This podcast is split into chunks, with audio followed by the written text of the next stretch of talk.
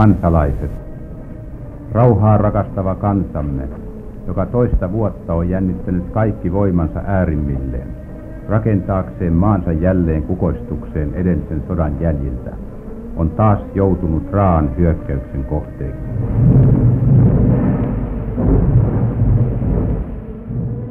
Suomi jatkosodassa sarjan tässä osassa käsitellään sitä, millaista elämä oli sodan aikana kotirintamalla. Millainen terveystilanne oli ja millä tavalla sodan poikkeusolot muuttivat naisten ja miesten välisiä suhteita ja käyttäytymistä. Mutta ihan ensiksi puhutaan siitä, mitä kaikkea kansalaiset joutuivat kestämään, kun sodan aikana oli pulaa kaikesta. Suomen ulkomaankauppa oli häirintynyt jo syksyllä 1939 toisen maailmansodan sytyttyä. Tämän vuoksi Suomessakin ruvettiin varautumaan tulevaan. Kansanhuoltoministeriö aloitti toimintansa jo syyskuussa 1939 parisen kuukautta ennen talvisodan syttymistä. Ensimmäisenä tehtävänä oli kartoittaa maan kaikki elintarvikevarastot. Tulos olikin huolestuttava. Ne kestäisivät normaalikulutuksella vain puoli vuotta. Kun ulkomaankaupan elpymiseen ei voinut luottaa, ainoa mahdollisuus saada elintarvikkeet riittämään pidempään oli alkaa säännöstellä kulutusta. Talvisodan aikana säännöstelyä ei saatu vielä oikein toimimaan, koska tilanne muun muassa evakuointien takia oli niin kaoottinen. Säännöstely lähtikin todenteolla käyntiin vasta talvisodan päätyttyä ja tuote toisensa perään laitettiin kortille, kertoo sodan ajan pulaan perehtynyt tietokirjailija Satu Jaatinen. Ihan ensimmäisenä laitettiin tietenkin tuontituotteita, eli kahvia ja bensiiniä ja sokerikin oli kuitenkin osaltaan tuotti tuolle tuotteita, vaikka meillä sokerijuurikasta viljeltiinkin, niin, niin tota, oli ruokosokerikin sitten kuitenkin ihan kovassa käytössä. Ja, ja tota, leipävilja sitten tietenkin kanssa tärkeämpänä, koska, koska siinä vaiheessa sitten kun tuli välirauha, niin oli menetetty 10 prosenttia pelloista, niin vilja, viljavarastot ei ollenkaan pystynyt enää sitten samalla tavalla sitä kansankulutusta kattamaan kuin aikaisemmin. Mitkä tuotteet oli sellaisia, jotka niin kuohuttivat kansantunteita, jotka menivät säännöstelyyn? No, yksi mikä kuohutti oli kahvi. Se kuohutti ihan niin kuin jo siinä vaiheessa, kun tämä tota, suunniteltiin, että laittaisi kahvikortille, niin ravintoloitsijoiden liitto marssi, liiton edustajat marssivat sitten ministeriöön ja ja siinä vaiheessa suunniteltiin sitä, että kahvi laitetaan sitten hieman korvikeainetta sekaan. Ja nämä ravintoloitsijat sitten toivat sinne sellaista korvikkeella jatkettua kahvia ministerille maistatettavaksi ja sanoivat, että se on skandaali, jos Suomen kansalle tämmöistä ruvetaan myymään, että ei tämä mene ikinä läpi. Ja, ja kyllä se sitten vaan meni läpi aika pitkäänkin. Että.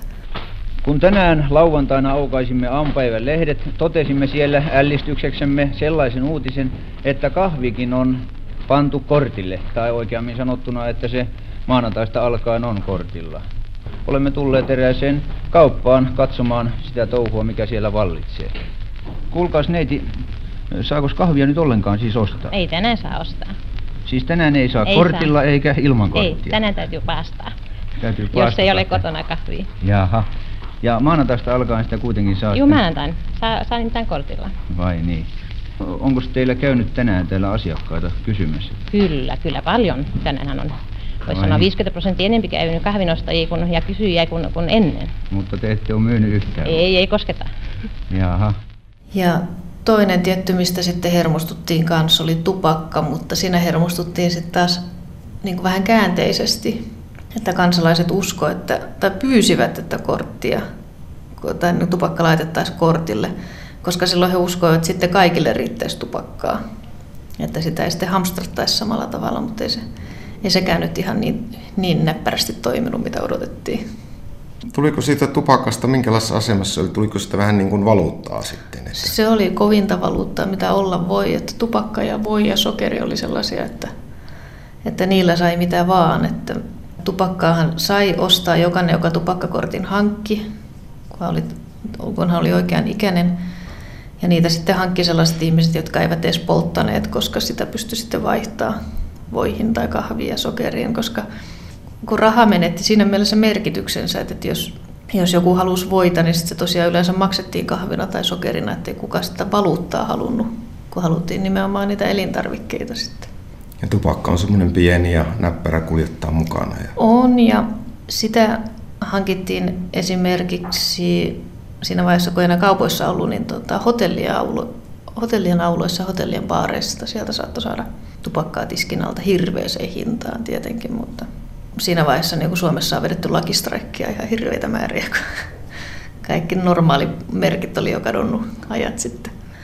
Kun tupakan himo oli niin kova, niin sitten jo aika monetkin alkoi kasvattaa sitä itse sitten, jos vaan sattui maalla asumaan silleen, että oli kunnon, kunnon huussi takapihalla, niin sinne taakse sitten pistettiin tupakkapensaat kasvamaan, koska se maa oli sen verran voimakasta sitten siinä vaiheessa, että se jakso, jakso lannottaa. Siihen saattoi sitten niin kuin vähän mukulatkin pistää hommiin, koska siinä piti joka päivä sitten nyppiä näiden pensaiden kukkaset, että, jotta ne lehdet kasvaisi suuremmiksi. Ja sitten kun oli sitten nämä lehdet poimittu, ne yleensä sitten pantiin saunaan kuivumaan ja, ja niitä sitten vaalittiin kyllä rakkaudella isännät näitä lehtiään siellä sitten kääntelivät ja, ja piippuihinsa murskasivat, että kaikkein, kaikkein pihemmät ja tupakahimoisimmat äijät sitten polttivat varmuuden vuoksi vielä ne varretkin, vaikka se käry oli ilmeisesti niistä lehdistä jo aika kitkerää, niin se varret ja oksat vasta sitten karmelta on täytynyt haistakin. kuka korvikkeen valmistusohje. Juuria revitään pihasta ja tienvarsilta, joko varhain keväällä tai myöhään syksyllä. Juuret pestään ja harjataan kunnolla ja samalla nypitään sivujuuret irti. Tämän jälkeen kuivuneet juuret paloitellaan pieniksi, tasaisen kokoisiksi kuutioiksi ja levitetään leivinpaperin päälle uunipellille. Palat kuivataan miedossa uunin lämmössä. Kuivatuksen jälkeen ne ovat valmiita säilytettäväksi kuivassa tilassa. Korviketta valmistettaessa juuren palat paahdetaan uunissa tummiksi ja jauhetaan kahvimyllyssä hienoiksi. Tämän jälkeen niistä keitetään korviketta samaan tapaan kuin kahvia kahvipavuista. Kun oikea kahvia ei saatu, piti kansan keksiä muita konsteja. Tässä sodan aikainen resepti, kuinka kahvia saatiin voikukan juurista. Mutta myös muita kasveja käytettiin. Kansalaisille tulivat tutuiksi käsitteet korvike, jossa oli edes vähän oikeaa kahvia joukossa, ja vastike, jossa kahvia ei ollut lainkaan. Satu Jaatinen.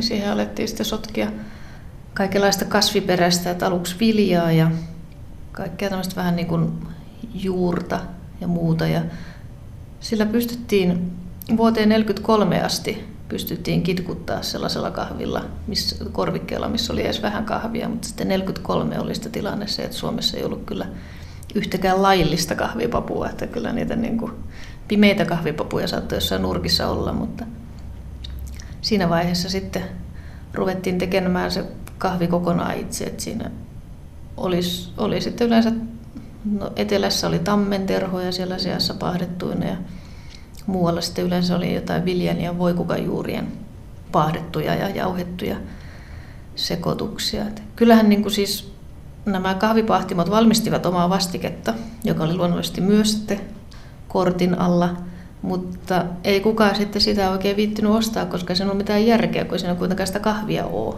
Ja sitä samaa kuraa voi sitten itsekin tehdä omista aineksista, ettei tarvitse jonotella sitä kauppojen omaa, omaa niin kuin vastikesotkua sitten. No entä sokerilla? Minkälaisia korvikkeita sokerilla oli? Sokerilla oli vähän erilaisia korvikkeita sen mukaan, mihin sokeria haluttiin käyttää.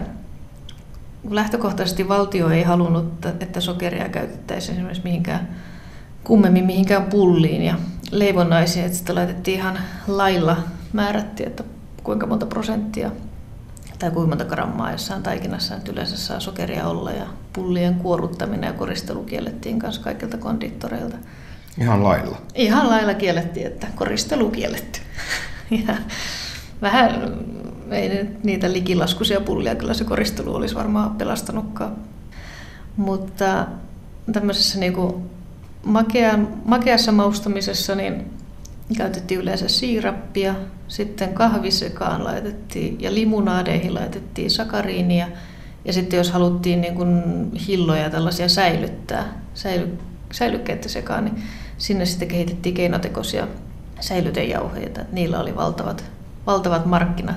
No, nämä sokeri, kahvi ja tupakka on kumminkin tämmöisiä nautintoaineita. Ja mitä kaikkea sitten loppujen lopuksi kumminkin säännösteltiin? No melkein kaikkea. Sitä on vaikea keksiä sellaista tuotetta, joka, jota ei olisi säännöstelty, kun oli, niin, oli kumisaappaat ja vaatteet ja kananmunat, kaikki, kaikki mahdolliset saippuat ja, ja jopa jotkut paperipulan takia jotkut naisten lehdetkin kiellettiin hetkeksi, että jos oli liian köykästä aineistoa, niin siihen semmoisen painamiseen ei sitten tarvinnut paperia käyttää.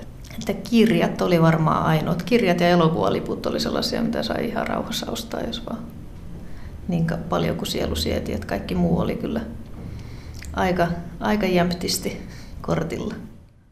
Kaikki eivät suinkaan saaneet elintarvikkeita samaa määrää. Kansa jaettiin sukupuolen, iän ja ammatin mukaan omiin ryhmiinsä, joille laskettiin päivittäiset, viikoittaiset tai kuukausittaiset kulutusmäärät. Kortteja olikin monenlaisia. A. Alle seitsemänvuotiaiden lasten viljakortti. B. Naisten ja henkisen työn tekijöiden viljakortti. C. Raskaanpuoleista työtä tekevien henkilöiden viljakortti. D. Raskasta työtä tekevien viljakortti. E. Erittäin raskasta työtä tekevien viljakortti. F ja G. Rasvakortit. H ja I. Ravintolakortit sellaisille henkilöille, jotka ruokailevat pääasiallisesti ravitsemusliikkeissä. J. Mallasjuoma eli olutkortti. Se laskettiin sen mukaan, että mitä, miten paljon ihminen yleensä kaloreita päivässä kulutti. Ja tästä määriteltiin sen mukaan, mikä on ihmisen ammatti. Et kansanhuoltoministeriö laati ihan kylmästi sellaisen listan siitä kaikista mahdollisista ammateista ja siihen sitten perään se, että kuinka vaativa tämä ammatti on. Ja minä itse olisin kuulunut ainakin tämmöisen niin sanottuun kevyen, mä olisin henkisen työntekijä, koska mä vaan olisin istunut paikallani ja kirjoittanut, niin minä en olisi tarvinnut saanut ollenkaan niin paljon niin isoja annoksia kuin jotkut metsätyömiehet esimerkiksi sitten. Nämä jaettiin, aluksi jaettiin neljään eri raskausluokkaa ja sitten kun sota piteni, niin sitten tuli, tuli viisi raskausluokkaa, että oli raskasta ja erittäin raskasta työtä. Minkälaiset nämä kulutustasot oli, että paljonko kahvia esimerkiksi sai vuodessa? No sitä korviketta sai tota, silloin kun sitä vielä oli, niin suunnilleen puolitoista kiloa vuodessa. Eli nykypakettikoolla kun ajattelen, niin se on kolme pakettia. Et yhdellä paketilla pitäisi neljä kuukautta sitten jaksaa. Tämän päivän kahvittelija ei tuolla pitkään pärjäisi. Nykyisin pahdettua kahvia kulutetaan keskimäärin 10 kiloa per henkilö. Sokerin säännöstelyannos puolestaan oli ensin kilo kuukaudessa, josta se väheni 250 grammaan, eli kolmeen kilon vuodessa. Nykykulutus on kymmenkertainen, keskimäärin 32 kiloa vuodessa. Vaikka säännöstely oli siis noin tiukkaa, niin siitä huolimatta tavaraa ei kaupan hyllyltä välttämättä löytynyt. Ei sitä välttämättä löytynyt, että jos aika semmoinen niin kuin kunnollinen niin kuin selviytymiskikka oli se, että jos kaupan edessä oli jono, niin kyllä siihen kannattiin mennä sinne jonoon perään ja sitten siinä jonossa vasta kysellä, että, että mitäköhän tuotetta sinne kauppaan nyt on tullut. Et jos esimerkiksi niin kuin just saippua, kun oli kortilla, niin jos jonnekin tuli lipeää, niin sitä kannatti jonottaa, niin pystyi sitten keittää saippuansa itse. Tai sitten joku sokeri- tai viljaerä saattoi olla sellainen, että koska nämä meni sykleittäin, että syksyllä sadonkorjuaikana oli enemmän tavaraa kaupoissa ja sitten hiljalleen väheni sitten kevättä, kevättä kohti ja sitten kesällä alkoi sitten taas saada tietty marjoja ja, ja kotimaista kalaa vähän paremmin. Mutta esimerkiksi niin mitä juhla, juhlasesongit oli aika hiljaisia. Että ajatellaan esimerkiksi sellaista juhlaruokaa kuin mämmi, niin se oli aika, aikamoinen korttiesyöjä, kun siinä oli sokeria ja, siira, sokeria ja siirappia ja jauhoja, niin sitä jos halusi syödä sitten vielä vaikka maidon kerran, niin kyllä siinä sai niin kortteja napsutella oikein kunnolla. Niin, korttien kanssa kun sinne kauppaan mentiin. Kortit otettiin juu mukaan ja sen takia se jono siellä yleensä niin pitkä olikin, koska jokaisesta tuotteesta piti sitten leikata kortista pikku, pienen pieni semmoinen kuponkipala irti. Ja kun nämä oli henkilökohtaisia nämä kortit, niin tarkoitti tietysti sitä, että jos on monta lasta, niin nämä oli sitten äidillä nämä kortit. Että jos äiti ostaa itselleen ja, ja tota kolmelle lapselle jotakin, niin jotain leipää ja sokeria, niin kyllä siinä sitten saa jo napsia pikkusia suikaleita korteista irti, ettei sinne ihme sitten, että, että jono selän takana venyy koko ajan. Että näitä kauppojahan piti olla todella tarkkoja näiden pikku kuponkiensa kanssa, koska se on sitten myyjä, myyjä siitä sitten joutuu vastuuseen, jos yksikin näistä kupongeista puuttuu. Että ne piti tosi tarkasti sitten leikata ja liimailla ja sitten kun niitä ei pystynyt laskemaan, niin sitten loppujen lopuksi niitä punnittiin sitten, että kuinka, kuinka monta grammaa oli pieniä paperinpaloja siellä nurkissa sitten aina. Kun tavaraa ei kaupasta saanut tai annokset eivät muuten vain riittäneet, niin sitten turvauduttiin mustaan pörssiin, jonka liepeillä pyöri monenlaista yrittäjää. Oli niitä, jotka toi maahan tavaraa esimerkiksi Ruotsista raja yli tai Petsamosta sille, että, että kävivät, kävivät varastavasta tavaraa Petsamon rekoista koska tiedettiin, että jokaisessa rekassa, joka tuli Petsamosta eteläänpäin, niin siellä oli jotain arvokasta, niin niitä rekkoja ei sitten voinut sekunniksikaan kuskit päästä silmistään. Sitten oli sellaisia, jotka toivat tavaraa maaseudulta kaupunkiin ja sitten oli hamstraajia, jotka keräsivät korteilla, ostivat niin paljon tavaraa kuin saivat ja sitten sellaisia, jotka hamstrasivat yhtä tuotetta. Ja tiedettiin esimerkiksi, että vaikka naapurilla naapuri kerää sokeria, että sieltä voi sitten käydä vaihtamassa sitten voita tai kahvia tai tupakkaa vastaan sitten sokeria. Kyllä se ihan maanlaajuinen ilmiö oli ja ei siitä kauhean huonoa omatuntoa podettu siinä jatkosodan aikana, koska jatkosodan aikana tilanne oli vähän niin kuin oli moniselitteisempi kuin talvisodan aikana, koska sitä alettiin, kun tilan, sota pitkittyi, niin alettiin enemmän sitä pulaa, niin pulasta syyttää viranomaisia. Että poliitikkoja aina hyvä syyttää kaikesta, niin sit se ei ollut niin huono, huono omatunto siitä, jos nyt vähän, vähän naapurin kanssa teki salakauppaa. Miten sitä pyrittiin kitkemään? Kansanhuoltoministeriöllä oli ihan hirveät joukot takanaan. Se, oli, se paisu se ministeriö vuodesta toiseen. Ja ensinnäkin valvottiin maaseudun tuottajia, että ne sitten olisivat luovuttaneet juuri sen määrän, mitä oli, mitä oli mitattu ja ettei niin nurkkiin kauheasti edes mitään salasta, salasta varastoa.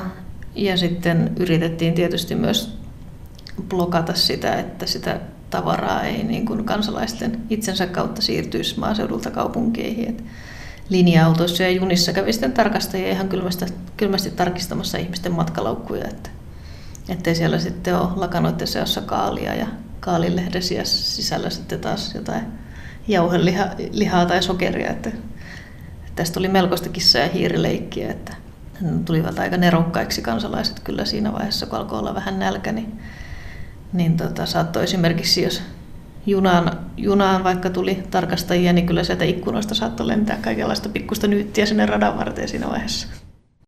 Ehkä hieman yllättävältä voi tuntua, että sodan aikana ravintolat olivat auki ja niissä syöminen oli itse asiassa aika yleistäkin. Olivat auki ja olivat aika täynnäkin, koska oli ihan mahdollista käyttää, jos ei päässyt kauppaan, niin saattoi käyttää korttiannoksensa suoraan niin kuin syödä ne sitten ravintoloissa. Että tarjoilijoilla oli ihan samanlaiset pienet sakset vyöllään kuin oli kaupan työntekijöilläkin. Että sen mukaan, millaisen annoksen tilasin, niin siitä sitten napsasti lihakuponkia, perunakuponkia ja sitten oli näitä hassuja yhdistelmäjuttuja, että jos esimerkiksi tilas jäätelöä, niin jos sitä jostain sai, niin siitä lähti sitten lihakuponki, koska jäätelössä oli kananmunaa ja kananmuna oli lihakupongia alla. Ja jos otti olutta, niin siitä lähti sitten taas viljakuponki, koska se oli laskettu sitten taas mallastensa kautta vilja-annoksen alle ravintoloilla ja kahviloilla oli ihan samanlaiset hintakatot, eivät he, hekään saaneet kiskoa annoksista ihan millaisia summia tahansa. Maassa oli sillä hetkellä ihan täys työllisyys, että kaikki ihmiset, jotka vaan niin kynnelle kykyivät, niin olivat työvelvollisia. Että, ja töistä kuitenkin maksettiin ihan rahapalkkaa, niin kyllä ihmisillä rahaa oli. Pula ei suinkaan loppunut sodan päättymiseen. Kaikkein huonoin tilanne oli heti sodan loppumisen – ja uusien alueluovutusten jälkeen vuosina 45 ja 46. Ensimmäisenä säännöstelystä vapautettiin kotimaisia tuotteita kuten kalat, viljat ja seuraavaksi liha ja peruna. Viimeisenä säännöstelyssä olivat ne tuotteet, mistä aloitettiinkin, eli sokeri ja kahvi. Kahvi poistui säännöstelystä lopullisesti vasta vuonna 1954, eli kymmenisen vuotta jatkosodan päättymisen jälkeen. Vaikka elintarviketilanne oli mitä oli ja kansa joutui elämään säännöstelykorttipinojen kanssa, niin itse asiassa niukka elintarviketilanne ei vaikuttanut kovinkaan dramaattisesti kotirintaman terveystilanteeseen, paitsi joillakin erityisryhmillä kuten vangeilla ja mielisairaaloiden potilailla, kertoo lääketieteen sosiaalihistorian tutkija Helene Laurent Helsingin yliopistosta. Pahin tilanne oli 41-42 keväällä, jolloin perunat loppu Suomesta. Sitten kesällä 42 tilanne korjaantui huomattavasti, koska sato oli hyvä ja sitten Saksastahan saatiin myös, myöskin elintarvikkeita. Kaiken kaikkiaan ravintotilanne oli keskimäärin aika hyvä ja esimerkiksi lääkäreiden mm, vuosikertomuksissa, piirilääkäreiden vuosikertomuksissa on erityisesti maininta siitä, että lasten, lasten terveys on, on, on hyvä ja lapset ovat yleensä hyvin ravittuja. Mutta kaupungissa tietysti tilanne oli, saattoi olla aika hankalakin. Hmm. Esiintyykö tämmöisiä puutostiloja tai keripukkia tai tämän tyyppisiä? Mannheimin lastensuojeluliitto järjesti tämmöisiä kiertäviä neuvoloita 41, 42 43 jossa saatiin aika paljon tietoa lasten terveydentilasta ja ravitsemuksesta. Esimerkiksi 42 keväällä Etelä-Karjalassa kierteli neuvola, jossa todettiin kyllä keripukkia lapsilla. Ja se tärkein syy oli ollut se, että, että lehmiä oli huonosti, eli lapset sai huonosti maitoa ja perunat oli loppu. Eli perunahan oli tärkein C-vitamiinin lähde Suomessa. Keripukin ensimmäiset oireet Selvä ikenien turvotus ja tulehdus voidaan todeta noin 30 prosentilla kaikista tarkastetuista. Sangen usein esiintyy ien tulehdus niin vaikeana, että hammasliha lähinnä muistuttaa puolukkahilloa. C-vitamiinin puute on selvässä yhteydessä perunatilanteeseen. Näin kuvaili Laatukan Karjalassa keväällä 42 kiertänyt neuvolalääkäri C.E. Räihä nuorta potilastaan. Onneksi apu kiripukkiin kuitenkin löytyi. Helene Laurent. Mutta tilanne korjaantui nopeasti sitten ihan vitamiinitableteilla ja sitten, sitten kun ravintotilanne parani, parani kesällä 42. Että kyllähän sitä aliravitsemusta oli. Suomessahan ei, ei sitten oikein saatu mitään tuontihedelmiä esimerkiksi, niin appelsiinejahan ei saanut niitä 43 keväällä tuotiin Suomeen appelsiineja ja niitä jättiin kolme appelsiinia per talous muistaakseni tai jotain, mutta joka tapauksessa niin tämmöisiä, tämmöisiä hätäapulähetyksiä tuli Suomeen kyllä. Että C-vitamiinia hän sai tietysti ihan vitamiinitableteistakin. Mutta se, mikä oli ongelmallista, oli tietysti erilaisissa laitoksissa asuvat potilaat ja vangit esimerkiksi mielisairaaloissa, niin kuolleisuus kaksinkertaistui toisen maailmansodan aikana. Ja tavallisissakin vankiloissa kuolleisuus nousi, puhumattakaan tietysti sitten sotavangeista, jossa, jotka monet näkyvät ihan todella nälkää. Sotavankeja otettiin kaikkiaan hieman yli 64 000 ja heistä kuoli 18 700. Tästä saadaan kuolleisuusprosentiksi 29, joka on kansainvälisestikin korkea luku. Kuoleman syistä harvemmin löytyy diagnoosi nälkäkuolema, vaan sieltä löytyy enemmänkin joku infektioripuli tai hengitystietulehdus, mutta käsittääkseni nälkä, aliravitsemus oli tärkein tekijä tässä korkeammassa, korkeassa kuolleisuudessa. Sodan aikana liikkui myös jonkin verran kulkutauteja, mutta Suomi välttyi kaikkein pahimmilta epidemioilta. Tärkein kulkutauti oli 43 alkanut kurkkumätäepidemia, joka jatkuu 40, vuoteen 47 saakka. Ja lasketaan, että yli 50 000 henkeä sairastui ja jopa 3 000 kuoli kurkkumätään, mutta syksyllä 1943 aloitettiin tämmöinen valtakunnallinen siviiliväestön kurkkumätärokotus. Rokotteet saatiin Saksasta, Ranskasta ja Italiasta. Siis satoja tuhansia rokotuksia annettiin jo 43-44 ja tällä tavalla saatiin sitten niin estettyä tämmöisen suuremman e-, epidemian kehittyminen. No entäs näitä muita kulkutauteja, keltatautia ja lavantautia? Ja... No keltatautiepidemiakin oli, sehän oli hyvin sellainen lievä tauti. Ilmeni tämmöisenä väsymyksenä ja keltaisuutena ja kuumeena. Niitä oli aika paljon niitä tapauksia. Itse asiassa enemmän kuin kurkkumätää. Mulla on tilastot, tilastot näyttää, että 43-48 vuosina niitä oli noin 100 000. Mutta että hyvin harvoinhan keltatautiin kuoltiin. Lavantautia oli Pohjanmaalla, se liittyi jokiveden käyttöön. Lavantautihan levisi saastuneen veden välityksellä, mutta sitä ei nyt niin maalaajuisesti ollut. Tuberkuloosihan oli tämä kansantauti numero ykkönen jo ennen sotaa noin 7000 ihmistä kuoli siihen vuosittain ja pelättiin, että tuberkuloosi leviäisi sodan aikana. Näin ei kuitenkaan päässyt tapahtumaan lukunottamatta rintamamiehiä 42 keväällä, jolloin rintaman vaikeiden olosuhteiden vuoksi tuberkuloosisairastavuus lisääntyi rintamalla. Mutta esimerkiksi naisten kohdalla tuberkuloosikuolleisuus väheni sodan aikana, samoin lasten kohdalla. Entäs tuo syöpäläistilanne sodan aikana, minkälainen se oli ja mitä siitä aiheutui? No syöpäläisiä hän oli, oli, oli ollut aina, oli torakoita ja luteita ja kirppuja, mutta ongelmaksi muodostui rintamalla vaatettäit, jotka levisivät kulovalkean tavoin huonoissa hygienisissä olosuhteissa talvella 41-42. Pilkkukuume on va- va- vaikea tämmöinen kuumetauti, joka leviää nimenomaan vaatetteiden välityksellä. Ja tiedettiin, että pilkkukuumetta oli. Neuvostoliitossa aika paljonkin ollut ennen sotaa. Ja 42 keväällä neuvostoliittolaisten sotavankien joukossa lähti pilkkukuume leviämään ja pelättiin, että tämä, tämä tauti leviäisi myöskin Suomen armeijaan ja Suomen siviiliväestöön. Ähm, jo ennestään Suomessa on tiedetty, että, että täit kuolevat saunassa ja vaatettäitä torjuttiinkin sekä rintamalla että, että kotioloissa saunomalla. Kehitettiin tämmöinen erityinen täisauna, missä saunomisen aikana myös vaatteet kuumennettiin ja näin saatiin sekä vaatettäet että nämä pilkkukuumebakteerit tapettua niin pilkukumme ei päässyt leviämään suomalaisten keskuudessa, ei rintamalla eikä, eikä myöskään kotioloissa. Mutta sen sijaan venäläisten, neuvostoliittolaisten sotavankien parissa sitä oli aika paljon keväällä 1942 ja useita satoja kuolemantapauksia oli myös pilkkukuumesta. Pahoilta epidemioilta oikean osuneiden toimenpiteiden ansiosta siis vältyttiin. Sen sijaan sukupuolitaudit lähtivät sodan aikana nousuun – ja varsinainen huippu saavutettiin, kun miehet palasivat sodasta. Helene Laurent.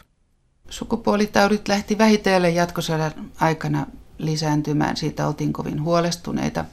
Vuonna 1943 tuli uusi sukupuolitautilaki, joka teki sukupuolitautien hoitamisen ilmaiseksi, mutta myös pakolliseksi.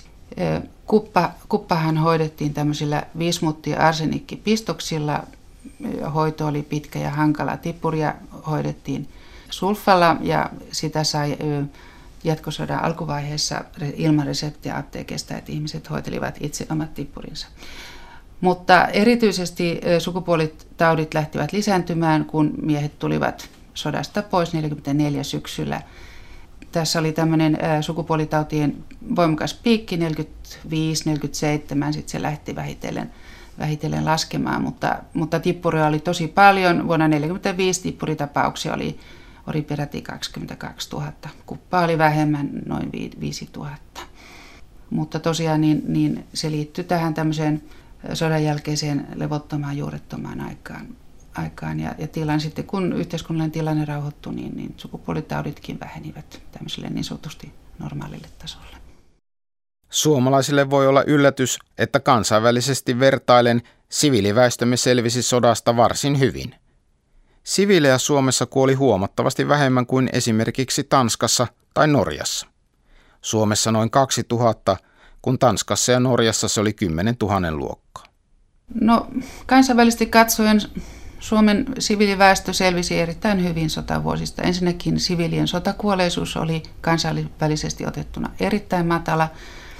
Vain noin 2000 siviilihenkilöä kuoli kuoli sodan seurauksena pommituksissa. Esimerkiksi Iso-Britanniassa niin, niin, niin siviiliväestön kuolleisuus oli, oli huomattavasti korkeampi, koska siellä oli niin paljon näitä kaupunkien pommituksia. Ja Suomi ja Iso-Britannia olivat kumminkin ne maat, joita ei valloitettu. Joita ei valloitettu. Varmaan tärkein syy siihen, että siviiliväestö selvisi niin hyvin, oli se, että Suomea ei valloitettu. Jatkosota, jatkosotahan käytiin käytännössä kokonaan Suomen rajojen ulkopuolella. Kurkkumätä epidemia lukunottamatta, niin mitään, mitään suurempia epidemioita ei ollut. Ja ravitsemustilannekin oli kohtalainen. Kuolleisuuspiikit liittyy nimenomaan evakuointeihin 40 ja 44. Eli nähdään siinä, että tämmöinen yhteiskunnallinen epäjärjestys, valtavat liikkuvat ihmismassat, niin aiheuttaa nimenomaan kulkutautia ja kohonnutta kuolleisuutta. Suurin osa jatkosodasta kuitenkin oli aika rauhallista aikaa. Siinähän oli kolmisen vuotta, jolloin, jolloin ei varsinaisesti kotirintamalla tapahtunut juuri minkälaisia sotatoimia. Elettiin niukkuudessa ja puutteessa, mutta pärjättiin kohtalaisesti ilman mitään suurimpia epidemioita tai vaikeita ravitsemusongelmia. Rakkaus on pitkä mieli, rakkaus on lempeä. Rakkaus ei kadehdi, ei. Tuossa edellä jo kerrottiin, miten sukupuolitautien määrä lähti sodan aikana kasvuun. Se kertoo omalta osaltaan siitä, että miesten ja naisten roolit menivät uusjakoon sodan aikana ja monenlaista ennennäkemätöntä tapahtui. Muun muassa avioliittoja solmittiin hyvin pikaisten tuttavuuksien jälkeen, kertoo väitöskirjatutkija Jenni Kirves Helsingin yliopistosta se mielenkiintoinen piirre mun mielestä siinä sota-ajan avioitumisessa on ollut se, että, että siinä on ollut vähän tämmöinen panikinomainenkin parisuhteen etsintä päällä molemmin puolin, kun miehet ajatteli, että heidän pitää sitoa joku nainen itseen ennen kuin sota loppuu ja kaikki miehet tulee sitten niitä, niitä naisia sitten vallottamaan, että, että sitten markkinoilla onkin jo toinen tilanne, että pitää, pitää mennä naimisiin ennen kuin sota loppuu, niin ehtii vielä. Ja naisilla taas oli ihan samantyyppinen ajatus, että koska miehiä oli selvästi huomattavasti vähemmän, kun heitä tosiaankin sodan aikana kuoli se yli 90 000, niin, niin ajateltiin, että parhaat viedään päältä ja, ja oli tosiaankin sodan jälkeen oli kova kilpailu näistä vähistä miehistä naisten kesken. Eli semmoinen semmoisiakin ilmiöitä, kun, kun näiden, pelättiin näitä sotaleskiä, että he sitten tulevat ja vievät vähät miehet ja, ja heitä valvottiin paikoin hyvin tiukastikin, että he ei saa uudelleen avioitua, vaan heidän pitäisi jäädä vaalimaan sitä kuolleen aviomiehen muistoa, vaikka se olisikin välttämättä tämä avioliitto ei olisi kestänytkään kuin muutamia kuukausia ja nämä sotalesket oli hyvin nuoria. Et, et se se usein unohtuu, että se oli kyllä todella veristä se kilpailu sitten sodan jälkeen näistä, näistä miehistä. Miehillä oli siinä etulyöntiasema sitten. Mutta niin, avioliittoja saatettiin sodan aikana solmia ihan, ihan semmoisistakin syistä, kun yksinkertaisesti oli tämmöinen kymmenen päivän naimaloma.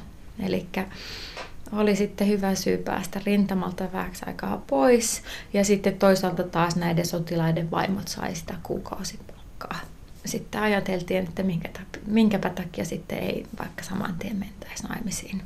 Että ihan rahallisia syitäkin. Ei olekaan ihme, että monet sota-ajan pika-avioliitoista kariutuivat ja avioerojen määrä nousi voimakkaasti. Jenni Kirves. Kyllä ne moninkertaistu, että, että siinä tapahtui huomattava muutos.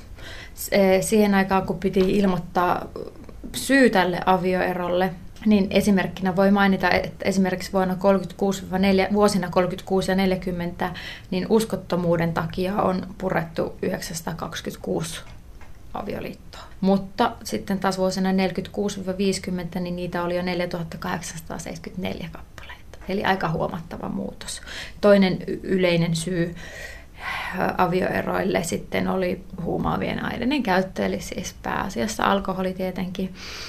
Vuonna 36-40 niin tästä syystä purettiin 346 avioliittoa ja vuosina 46-50 niin 2800 avioliittoa. Että nämä on ollut niitä niitä semmoisia syitä, minkä takia suomalaiset on eronneet. Mutta tietenkin tässä nyt ei näy sitten se, se syy, että, että kun nämä miehet palas rintamalta, niin vaimot on yksinkertaisesti voineet todeta, tai molemmin puolin on voitu todeta, että eipä tunneta oikeastaan toisia ollenkaan.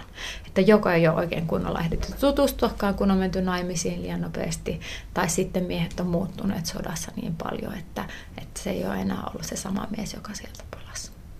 Ja sitten tietysti tämä, tämä uskottomuus, kun kun se sukupuolimoraali jatkosodan aikana varsinkin niin, niin radikaalisti muuttui monistakin syistä, mutta tietysti se, että, että äh, se sosiaalinen kyläyhteisön kontrolli, mikä aikaisemmin on ollut Suomessa vahva, niin sota-aikana murtu, kun ihmiset asuivat ihan eri paikoissa ja, ja oli, oli tietyllä tavalla erilaista vapautta, niin ihmisten sukupuolinen käyttäytyminen on muuttunut kuitenkin melko lailla sodan aikana.